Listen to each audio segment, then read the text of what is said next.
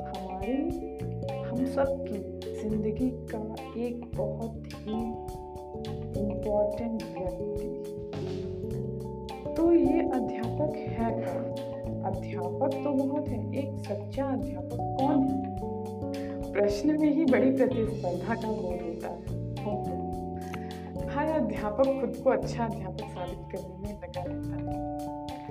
अगर वह साबित करने की जगह खुद को अच्छा अध्यापक बनाने के लिए कोशिश करने लगे। तो वह श्रेष्ठता को प्राप्त कर सकता है। मैं तो अध्यापक हूँ, मेरा काम तो पढ़ाना है, और बच्चे को हर तरह पढ़ा के सबसे आगे ले जाना है। एक अध्यापक की ऐसी सोच सराहनीय है, पर क्या यही शिक्षा का आधार है? अगर यही शिक्षा का आधार है तो क्यों एक सच्चे अध्यापक से सालों पढ़कर सब कुछ सीख कर भी कोई मनुष्य कदम कदम पर असफलता झेलता रहता है। क्यों कोई मनुष्य अभद्रतापूर्ण, अनैतिक व्यवहार करता है? क्यों कोई मनुष्य आधी अधूरी शिक्षा ग्रहण करके भी कामयाब हो जाता है? और हर किसी के लिए जीवन में सकारात्मक सोच रखता है।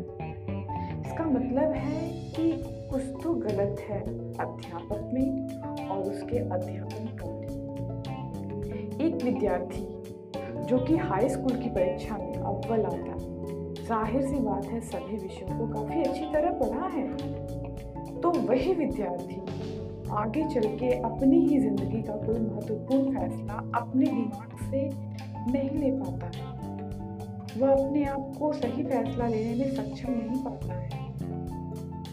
वह असहाय हो जाता है और अक्सर गलत फैसले करके क्यों? तो कहाँ ढूंढे हम ऐसे अध्यापक को जो हमें इस काबिल बनाए कि हम पढ़ लिख करके अपनी ज़िंदगी को अपने हिसाब से अच्छी तरह से चला सकें।